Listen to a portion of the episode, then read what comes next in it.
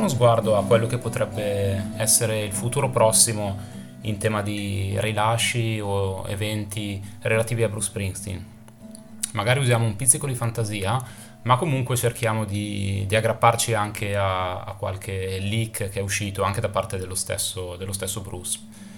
Allora, in un'intervista rilasciata a maggio, in occasione del Guthrie Prize che è stato, gli è stato assegnato, eh, abbiamo il primo pezzo di informazione che mi sembra molto interessante, ovvero eh, Bruce Springsteen stesso ha detto che eh, prossimamente eh, ci sarà il rilascio di un nuovo album, quindi nuova musica, eh, set in the West, quindi eh, ambientata anche qua in scenari dell'Ovest americano.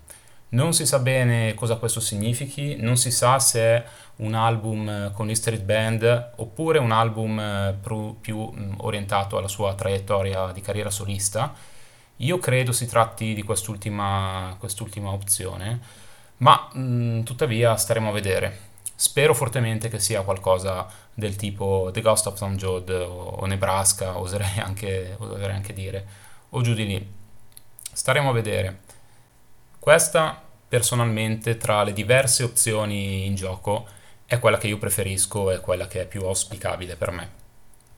Un altro, un altro fatto è stato che eh, di recente eh, E Street Radio ha fatto un'intervista a Bruce eh, prendendo l'occasione per parlare di Springsteen on Broadway.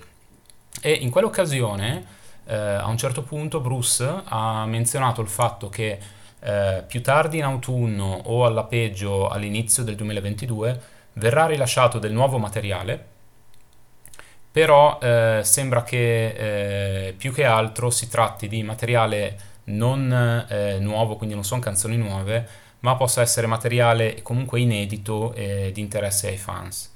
Io credo che eh, qui si parli di, del famoso cofanetto Tracks Number 2, ovvero eh, il, il follow up del primo cofanetto Tracks, il quale conteneva tutta una serie di outtakes, ovvero di quei brani che eh, erano stati incisi ma poi non inclusi in, uh, in, in uh, dischi del passato.